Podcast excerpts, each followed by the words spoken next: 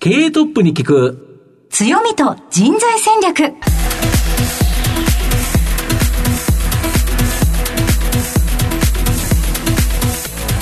毎度相場の袋上こと藤本信之です。アシスタントの飯村美希です。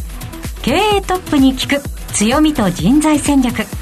この番組は相場の福の神こと財産ネット企業調査部長の藤本信之さんが注目企業の経営トップや人材戦略を担うキーパーソンをゲストにお迎えしてお送りします。企業を作るのはそこで働く人という形になるんですがゲストにはですね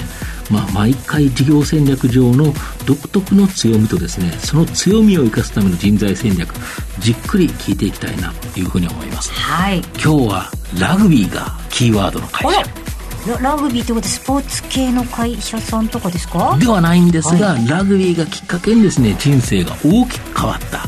経営者が率いる会社ご紹介したいなと思います、はい。トップの人となりにも迫ってまいります、えー皆様どうぞお楽しみに。この後早速トップのご登場です。この番組は JAC リクルートメントの提供でお送りします。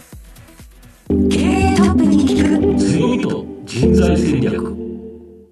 経営トップに聞く強みと人材戦略。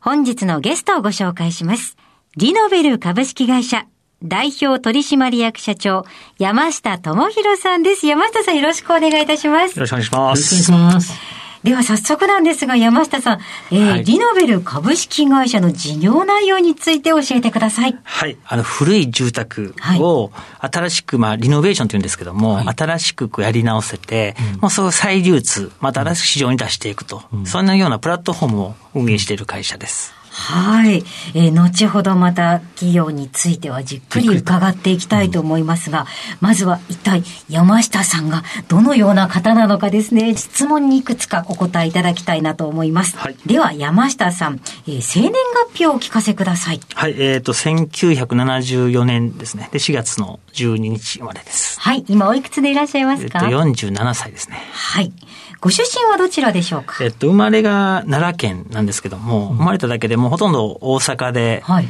ずっとですね、この会社作るまでですので、もう30年ぐらいは大阪で、はい、過ごしてきました。そうでしたか。えーそんな山下さん、子供の頃どんなお子さんでしたでしょうか？もういつもあの通知簿には落ち着きがないっていうふうにこう書かれ続けたもう、はいあのずっとそれしか覚えてないですね。げ元気ということでよろしいでしょうか、ま あそうですね。そういうふうにあの言っていただけるとありがたいです。はい。えー、では山下さん、打ち込んだことなどありましたら教えてくださはい。あの、僕も一つだけでして、あの、まあスポーツがずっと好きで、い。はい。で、ずっとラグビーをですね、もう中学校の3年生からなんですが、ずっと高校、大学、社会人と、で、今も実はまだやってます。あそうなんですすかごいですね。え、でもまず中学でラグビー部があるってむ珍し。くないんですか？大阪は割とですね、はい小学校くらいからラグビースクールがあって、中学校でも学校の中にあのあるんですよ。割と大阪多くて、今はだいぶ少なくなったみたいですが。はい。きっかけっていうのはあったんでしょうか？もともと僕野球部だったんですね。中学校野球部だったんですけど、あの、たまたま足が速かったので、試合だけ陸上の試合に出たりとかしてたんですけど、助っ人的に。で、そのラグビーの試合も人数足りないから出てくれというところで、中学3年生の時にたまたま出させてもらったんですが、それが面白くてですね、あ、これだ。と思って、それはあ、そうだったんですね。いや、なかなか、え中学、高校、まあ大学まで打ち込んだっていう方は聞きますが、その後社会人ラグビーも進まれたんですね。そうですね。ある会社に1年、あの、ラグビーで行かしてもらって、で、ただ、1年も経たない、もっとですかね。夏の盆あたりまでにはもう挫折をしてしまって、あ逃げ出すように。挫折というのは何かあったんですか？あの、僕体が小さいんですね。はい。で、それまで大学までは、まあ、それなりにできたと思って、海外でプレーもさせてもらってたんですけど、はいただ、あの、全く社会人とレベルが違ってですね、あの、僕と同じスピードで走るもっと大きな人がうん。たくさんいて、もう人間的に、動物的に、あ、これは勝てないなというのが感じて、もうそこからもう逃げ出すことしか考えてなかったです。そのでも逃げ出すっておっしゃいますけれども、大好きだったんですよね、きっとラグビー。大好きでしたね。本当にそれしかなかったので、そこの挫折っていうのがやっぱり大きくて、なんか何もなくなった感じです。大げさに言えば何のために生きてるんだろうぐらいまでやっぱり追い込まれました。その後、社会人ラグビーを辞めるのと一緒に会社も退職された。会社も、はい、もうそれで入ってますので、やはり退職しまして、で、たまたま、ふらふらしてると、はい。ラグビーの別の先輩に誘われて、まあ、体力だけはあるんだろうから、あの現場で働けということで、工事現場のアルバイトをはい。させていただくことになったっていうのが、まあ、建築へのきっかけですね。またそこもラグビーなんですね。そうなんです。たまたまなんですけどね。はい。じゃあ、やっぱりラグビーっていうのが、えー山下さんの一貫して何か、えーターニングポイントにはそうですなり得るんでしょうなんかつながりを作ってくれてる気はいつもしてます。はい。その建設業、えーのお仕事では何をされてたんですか、それはですね、あのマンションとかの、はいあの新築で新しいマンションを作る時の工事現場で、初めは職人さんたちの手元っていうんですけども、はいお手伝いを、職人さんたちが仕事しやすいようにお手伝いをする。道具を運んだりとかあそうですねか。材料運んだり、はい一緒に持ったりとかですね。で、そこからなんかその監督のような、指揮する立場にだんだんさせていただくようになってきて、ということをだんだん、あ、面白いものづくり面白いなというふうになってきたと。はい。ところですねあ、やっぱり何か出来上がるの面白いなっていう感じです。面白かったです。あの、何も古い本当の家を壊して、新しい家が建っていく2年とか3年のプロジェクトなんですけど、で新しいニューファミリーが入ってきてっていうのがすごい、あ、これは素晴らしい仕事だなと思って、それに燃えました。そうでしたか。では、そのまま一からこう何か作り上げる会社っていうのにずっといようっていうのではないんですね。あそう思ってたんですね。こんあの、ラグビーがなくなった自分を助けてくれたのもそこですし、あ、ここでだなと思ってたんですけども、はい。あの、おばあちゃんの事件っていうふうに言ってるんですが、はい。あの、僕の中で大きな事件がありまして、はい。はい。それを機に、えっと、まあ、その会社を辞めることになって、そのおばあちゃんの事件というのは、はい、あの、新築マンションを作る際に、あの、土地のですね、取得をしなくちゃいけないので、いわゆる立ち退きの交渉みたいなのをさせていただくんですね。はいで、アパートに住んでいるおばあちゃんの家に、他の家は全部退去されたので、そのおばあちゃん、じゃあ、えっと、いついつまでに退去いただけますかってお話をしてました。すると、おばあちゃんが嫌だと。ここおじいちゃんに買ってもらった家なので、うんここは物置きたくない。私の人生が詰まってるから。って話だったんですが、まあ僕も仕事なので、はい。長く長くお話をさせていただいて、最終的には承諾いただいて、ですけども、はい。2年後ですね、家ができた時に、おばあちゃんが、新しい家できて、おばあちゃん喜んでくれて、久しぶりって形で、したら、僕の胸ぐらをつかまれて、はい。あなたは私の人生を奪ったと。こんな家じゃないと。まあ、おじいちゃんとの思い出がそこに詰まってたんでしょうね。で、僕は新しくなった方がいいと思って、うん。まあ他の方喜んでいただいているので、はと思ったんですけど、あすべての人にこの万人にこう、いいっていうことではない、このスクラップビルドという、はい壊して建てるっていうのが、そうじゃないんだなっていうのが、まあその時初めて気づいた感じですね。そうか、真摯におばあちゃんに向き合って、新しくもなるし、おばあちゃんも住みやすくなるよっていう気持ちで、そうなん。えっと、その交渉を続けていたことが、おばあちゃんにとっては決してそれが幸せなことではなかった。辛す。すぎる。古い家でも、要は思い出っていうはい。ものではなくて、やっぱことが詰まってるということですよね。そうですね。でもそれがなかなか理解は僕にはできなくて、まあ足も悪かったで、終わっちゃったので、まあフラットになった方があ、そうですよね。いいですから、こうですよっていうふうにしたんですけけど、全くそうじゃなかったようで、どっちの思いも、ん。なんかこう、そうすれ違えちゃっただけというか、まあ噛み合わなかっただけというか、ね。そうなんですよね。両方とも多分あるじゃないですか。その後、その、で、それの会社を辞められたんですいや、あのーもうちょっとその後どうやって家に帰ったか覚えてないぐらいの事件だったんですね。で、会社をしばらく休ませていただくことにして、3ヶ月ぐらいこう長い休みをいただいて、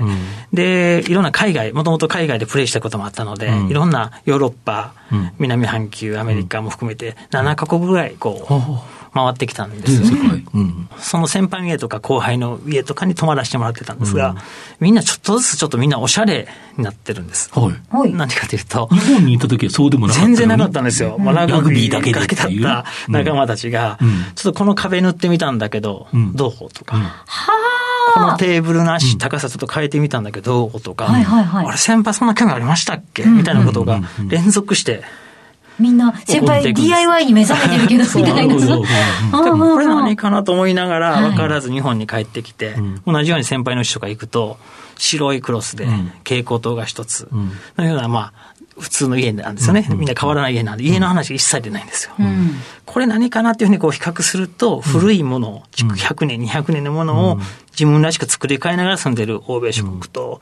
もうスクラップビルドで建て替えてピカピカで、もう汚してはいけない。ポスター一つ貼ってはいけない。だって日本とこの差っていうのが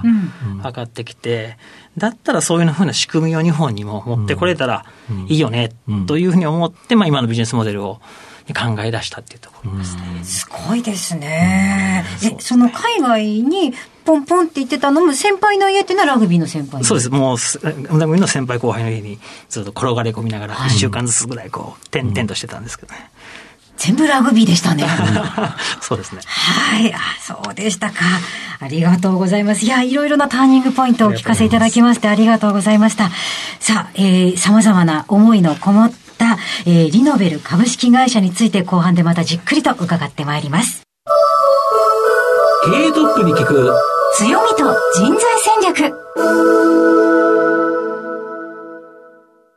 本日のゲストは、リノベル株式会社代表取締役社長、山下智博さんです。さて、ここからは会社についてお伺いしていきます。ズバリ、この番組のタイトルは、はい、強みと人材戦略というタイトルなんですけど、はい、御社は日本の暮らしを世界で一番賢く素敵にのミッションのもとですね、マンションリノベーションのワンストップサービス、リノベル。これがですね、メインビジネスだと思うんですが、これどんなビジネスか、もう一度ちょっと詳しく教えていただけますでしょうか？はい、あの、日本はですね、10人家を買う人がいると、8人が新築を買うっていう、うん、そういう市場なんですね。うん、中古を買う人は2人です。うん、これは欧米諸国は全く逆でして、あの、アメリカもヨーロッパも8割がもう中古を買うという形なので、何かというと日本で行きますと、やっぱ新築を買うような仕組みに、まあ、すごく便利になってるんですが、日本で中古を買ってイノベーションすると、すごいこういろんな面倒くさいことが起こるんですね。うん、古い物件見つけるのが難しかったり、うん、そうする工務店さんどこがいいか分からなかったり、ローンが組みにくかったり、そん。ないろんなこう不不満とか不安の不がありますので、それをすべて取り除くように、リノベルに来ていただけるとワンストップで、すべて新築を買うように家が買えるような仕組みを。が我々のリノベルっていうサービスになります。なるほど。大体平均的な、あの、価格帯っていうのは、どれぐらいなんですか、あの、我々全国北札幌から南沖縄まで、あの店舗があるんですけども、物件価格はそのエリアによって違って、まあ、首都圏でいくと、まあ、物件価格で3000万から4000万ぐらい。で、リノベーションの費用は大体全国大体同じなんですが、1000万ちょっと1100万ぐらいですかね。ぐらいの費用が合わせて4000万とかいうものが多いですね。4000万から5000万ぐらいで、ね、という形ですか。だけど、このリノベーションだと、ええ、その場所が決まってるから、え、ここに住みたいんだというようなニーズがあった場合、はい、いいですよね。そうなんです。あの、そこに新宿立つかどうか分かんないですもんね。おっしゃる通りです。で、やっぱり、あの、いい場所にはすでに建物建ってますので。建ってますよね。はい。やっぱり古いものは、あの、いい場所に建ってるんですよね。うん、ただ中身が20年、30年前の生活様式なので、うんうん、そこは自分に合わせて、新しくこう改革していこうというようなところですね。で、実際にあの取材させていただいたときに、はい、御社がそのリノベーションしたモデルルーム、拝見させていただいたんですけど、すっごく素敵ですよね。そうなんです。あの、うん、ですの新築私も作っていたので、うん、あの、最大公約数的な作り方っていうんですけど、うんうん、まあ皆さんが嫌だと言わない作り方をするんですけど、うんうん、我々はその方にとってベストということを追求できますので、でよくあるのは、あの、玄関のスペース特に結構大きめに最近は取るんですね。何かというと、自転車とかも、今部屋の中でいい自転車とかあるじゃないですか。あとベビーカーとかを持ってそのまま畳まず置きたいからとか行くと、大きなスペースがあった方が便利なんですけど、あの、普通の新築マンションってかなり小さいですよね。それはやっぱり何 LDK という形に広告に載るときに、玄関の広さってあんまり表しにくいので、2LDK よりも 3LDK の方がどうしてもそうなっていく。っていうのがあるので、まあ、元から作ってから売るのと、その方に合わせて作るの大きな差があります。そうですね。御社のあのモデルルームも見させていただいたら、入り口入ったところに左側にかなりスペースがあって、自転車が置けたりとか、あとサーフボードが置けたりとか、いろんなもの、あれ便利ですよね。あそこまでは土間だから、あの、靴のまま行けるしっていう。で今だと DIY とかさまざまするところで、ちょっとああいうところで作業するなんていうのは、いいですよね。すごいスペースで、使い方によってはそこに水道を持ってきて、手を洗ってから入るようにしたりとか、最近のコロナに対応したような方も増えてきてます、ね、あと、ペットにもいいですよね。あそうですね。少しそこでパッと足を洗ってあげると、ちょっと違いますよね。そうですね。なるほど。で、あの、最近、大体年間どれぐらいのですね、はい、えっ、と、数の、はい、えー、お家に関わってるんですか？形でいきますと、大体700件程度ですね、うん、年間今、お手伝いさせていただいてまして、うん、で、累計でいくと3500件ぐらいを超えてきた、ぐらいの方がリノベルされて今お住まいになられてますね。うん、逆に言うと今まで3500件の、ええ、その、まあ、喜びっていうか、そ、ね、その方が、え、この家がこう変わりましたか？というような、それはすごい喜びですよね。その人はもともとリノベーションしようとして来て、買って、自分のいい家、はい、気に入った家、これが手に入る。でしかも、あれですよね、お値段的にも、その場所によるとは思いますけど、えええ、新築よりはかなり手に入れやすい。大体ですね、うん、同じエリアで新築を買うのに比べて、3分の2ぐらいで、買うことができるんですね。うんうん、じゃ3分の1の僕らバッファーって言ってるんですが、うん、余裕ができますので、うん、その分教育とか、うん、まあ家具とか、いろんな自分の好きなものに投資をすることができます。すね。まあ、家だけが命じゃないですもんね。そうなんです。要はライフスタイルの中で、その、やっぱお金って限りがあるので、えーえー、家にいっぱいお金使っちゃうと、やっぱちょっと、その他の生活がちょっと苦しくなっちゃう。それよりはそこを抑えて、はい、その代わりに、まあ中古の、えー、のやつをきれいにリノベーションしてと。そうですね。自分のなんか生きたい生き方で生きれていいですよね。そうなんです。家を買うことがゴールにこうなってしまうことも今どうしても多くて、うん、年収の10倍ぐらい払って家を買いますとかなっちゃうと、どうしても返済比率が高くなって、なってしまうので、そうじゃなかったんじゃないですかってことから一緒に考えるようなやり方をしてます。なるほど。最近では、この一棟ごとリノベーションするビジネス、はい、これもされてるんですか？そうですね。売上の全体でいくと30%ぐらいが、そういった一棟リノベーションと言ってるんですけども、うんうん、あの、我々株主に NTT グループの NTT 都市開発様がいらっしゃるんですが、彼らなんかは、まあ、NTT の不動産部なんですね。で、全国に8500ぐらいの有給資産、たくさんのビルをお持ちになれていますので、それを順番にですね、リノベーションして、まあ、特にホテルに変えたり、事務所に変えたり、レジデンスに変えたりということを今一緒にやっていってます。あと、今、NTT 都市開発さんのお話されたんですけど、えー、東急電鉄さんとか、えー、三井物産さんとか、えー、非常にですね、もう誰もが知っている大企業とですね、御社は資本業務提携されてるんですけど、はい、この狙いってどういうことですか？そうですね。これは大阪から私東京に来るときに、うん、あの、新幹線の中で事業計画を作ってたんですけど、うん、その中にも書かれてると、まあ、ティアワン、その業界のトップの方々の、ねうん、あの、力を借りながら成長していこうということを考えてまして、僕たち35年ローンの住宅ローンを使って家を買っていただくので、うん、まあ、僕が100%の、やっぱりちょっと会社だと不安だと思うんですよね。うん、そういった大企業の形のサポートを受けながら、しっかりこうサステナブルなそういった会社にしていこうというのの中で、今の方たちのお手伝いをいただいてます。なるほど。御社で今働いてるのって何人ぐらいおられるんですか、うちでいくと正社員250名ちょっと超えたぐらいかなと思いますね。大、う、体、んうん、何人がどんな仕事されてるんですか？大体ですね、エンドユーザー向けというところが6割ぐらいですかね。うんうん、で、法人向けの、あの、さっき一等リノベーションっていうのとか大体2割ぐらい。あとはコーポレートマーケティングとか含めたものが2割ぐらいという、そんな6割、2割、2割のようなイメージですね。なるほど。この人材ってどういうふうに採用されてるんですか、はい、新卒とあの中途ってあると思うんですが、あそうですね。最近新卒が一気にぐっと増えてきてまして、新卒は大体毎年15名ぐらい、うんうん、で、中途が40名から50名ぐらいですね。うんうんうんで、まあ、新卒が今7期生まで来てますので、うん、初めての1期生、2期生がちょっと課長になりだしたとか、いうような方が増えてきたような。うん。御社の強み、ズバリなんでしょうか？僕たちはですね、うん、結構俗人的なビジネスモデルっていうふうにこの業界言われてきたんですね。うん。うん、人に頼ってしまうモデルだったものを、僕たちはこのテクノロジーを取り入れてるんですけども、うん。うん、そのことによってスケーラブル、規模を大きくすることができたっていうのが一番の強みだと思ってます。なるほど。で、その強みを生かしてですね、えー、今後、さらに伸ばしていきたい分野とか、はい、えー、ビジネスなんかございますでしょうか？はい。個人業とまあ法人向けありまして、うん、個人向けはプラットフォームとして大きくこの円を描いていくということなんですけども、うん。うん、特に法人向けは今、凄まじい成長、140%とかという成長を続けてまして、まあ、あの、今、日本でこう古い建物がたくさんできてきて、今まではスクラップして建て替えたんですけど、なかなかそれで本当にいいのかっていうことが、皆さんこの SDGs の観点。やっぱ環境とか考えたら、はい、っていうことですよね。なってきましたので、うん、そういったところに、まあ、そのまま躯体はそのまま使いながら、うん、新しい用途だけを変えていくっていうご提案をしていく、うん、この法人事業は今後も大きく伸びていくというふうに思っています。御社で働く方って、どんな方が多いんですか？割とこうミッションドリブンって言い方してますけど、あの、まあ、形のないものを作っていくものがありますので、お客様のこの要望とかですよね、あの、ミッションはかなりこだわっている会社です。日本の暮らしを世界で一番賢く素敵にっていうところのミッションにこう共感できるかというところと、僕たちスタートアップですので、やることのほとんど、こうやっぱり失敗するんですよね。10個やったら9個失敗しますっていう形なので、その時に、あ、またこの人の任しが失敗したって僕が思うのが嫌なので、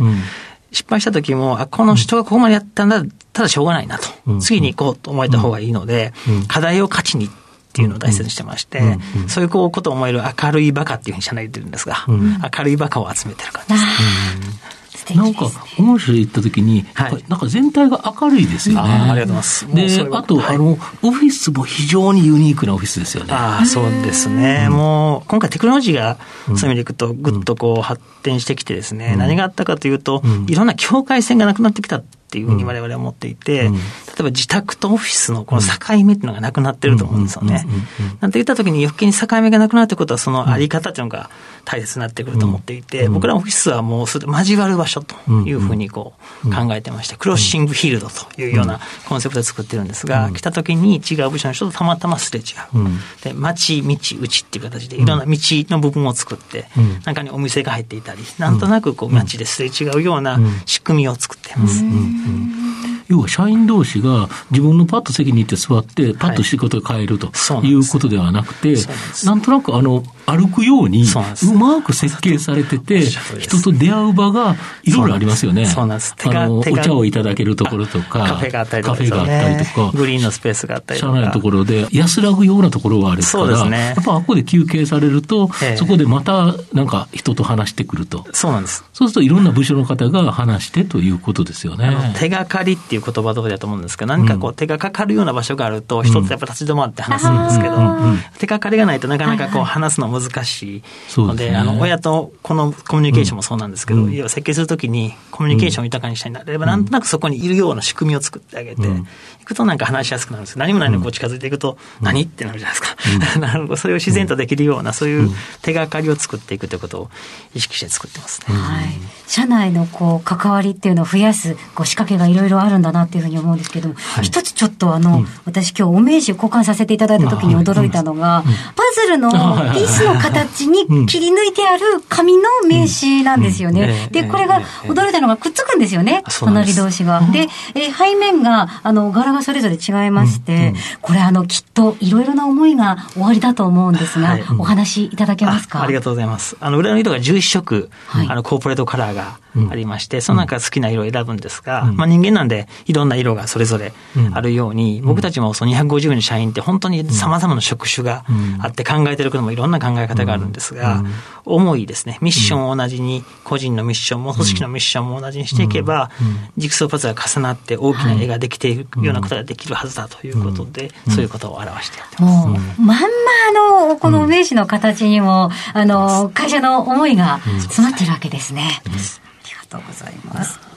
まあ、この番組、あの、お昼に放送してますので、えー、そろそろお昼。社長は普段どんなお昼食べられてるんですか？これですね、あの、最近やっぱ夜の会食がなかなか難しいので、ご時世的に、昼に会食することが多いです。ああ、そうなんですか。はい。あの、1対1とか少人数で会食させてもらったり、あと社内も含めてですね、したり、あと社内のまあ小さなあのおにぎりのカフェがあるので、今日は昼なんかそこでおにぎりの、健康的なおにぎりなん。ですよ。あの、添加物が入ってないようなおにぎり、そこでパッて食べてるようなことが多いですかね。なんか私も今日ずっとお話を伺ってても、とってもその入社したいなっていう気持ちが高まってきてるんですが、あの、もしですね、私が40歳ぐらいのビジネスパーソンだったと仮定しまして、はい、あの、御社に入りたいと思ったときに、はい、えー、どのような、えー、人材であれば、まあ、スキルであったりとか、はい、あの、ハードであったりとか、えー、そのあたりをお聞かせいただきたいんですが。うん、一つはそのミッションに共感できるかどうか、してもらえるかどうかってすごく一番大切にしているのと、もう一つはリノベル人かどうかというところなんですけど、まあ、リノベル人って何かというふうに要素分解すると、3つ、出てきてまして、はい、一つは人から愛されるかどうか、うん、人から頼られるかどうか、うん、おしゃれかどうか、おしゃれっていうのは、見た目がおしゃれとかというよりは、アイディアがあるかどうかですね。でこの3つのバランスをしっかり持ってるかっていうところを大切に。してて、人から愛されるけども頼られないとか、その逆で少し偉そうで謙虚さがないとかっていうのは、リノベル人ではないので、この3つを持ってるかどうかっていうことをすごく我々は見させてもらってます。はあ、リノベルジン。なるほどですね。そっか、そうですね。あの、なんか、毎日をちょっとポップにしようっていう考えがある人っておしゃれですもんね。そうなんです。あの、日本にやっぱ服装って皆さんおしゃれ、世界的にもおしゃれなのは、毎日いろいろこう、鏡なり工夫するじゃないですか。でも家ってそうじゃなくて、カーテン買ったらもう日本人ずっとカーテン10年も20年もそのままなんですね。はい、季節によって変えてみたりとかって待つないじゃないですか、うん、だからそういう練習をできるような場がないと思ってますので、うん、そういうアイデアがあるかどうかっていうのはすごい大切だと思ってます。やっぱりなんか先ほどおっしゃってた、あの、うん、家を買うことがゴールじゃないよって、生活をいかにこう素敵にするかっていうのの一つにお家があって、で、それをリノベーションしてってことですもんね。もう道具なんで、家なんか使い倒せばよくて、使い倒すためのものを作ってるような形ですね。いや、なんか今までこう、金ピカの新築を買うっていうのがゴールってやっぱり思いがちじゃないですか。そうですね。そうじゃなかったっていう、あの、優先は、あの、生活の豊かさだよってところをちょっとこう、ハッといたしました。ありがとうございます。え本日お話しいただきましたゲストはリノベル株式会社代表取締役社長山下智博さんでした。山下さんありがとうございました。ありがとうございました。どうもありがとうございました。経営トップに聞く。強みと人材戦略。それではここでお知らせです。東証一部上場 JAC リクルートメントは世界11カ国に展開するグローバルな人材紹介会社です。スペシャリストや管理職の人材紹介を通じて、長年にわたり多くの企業の成長に貢献した実績を持ちます。当社では、役員、CFO、CIO、本部長、社外取締役などの経営幹部層の人材紹介に特化した専門部署、JAC エグゼクティブを構え、企業の経営課題解決を支援しています。経験豊富なコンサルタントが経営課題をヒアリングし、課題解決に導く人材をご紹介いたします。企業の経営改革を担う人材など、経営幹部の採用なら、東証一部上場、証券コード 2124JAC リクルートメントにお任せください。お送りしてきました経営トップに聞く強みと人材戦略そろそろお別れのお時間です今日のゲストはリノベル株式会社代表取締役社長山下智博さんでした。いやー人に歴史あり企業に、えー、きっかけあり大変、えー、お勉強させていただきました。いいお話たくさん聞けましたね。飯村さんはちなみにあのどんな家？これがなんか夢の家じゃないですか。私はもう第一条件に海が見えるお家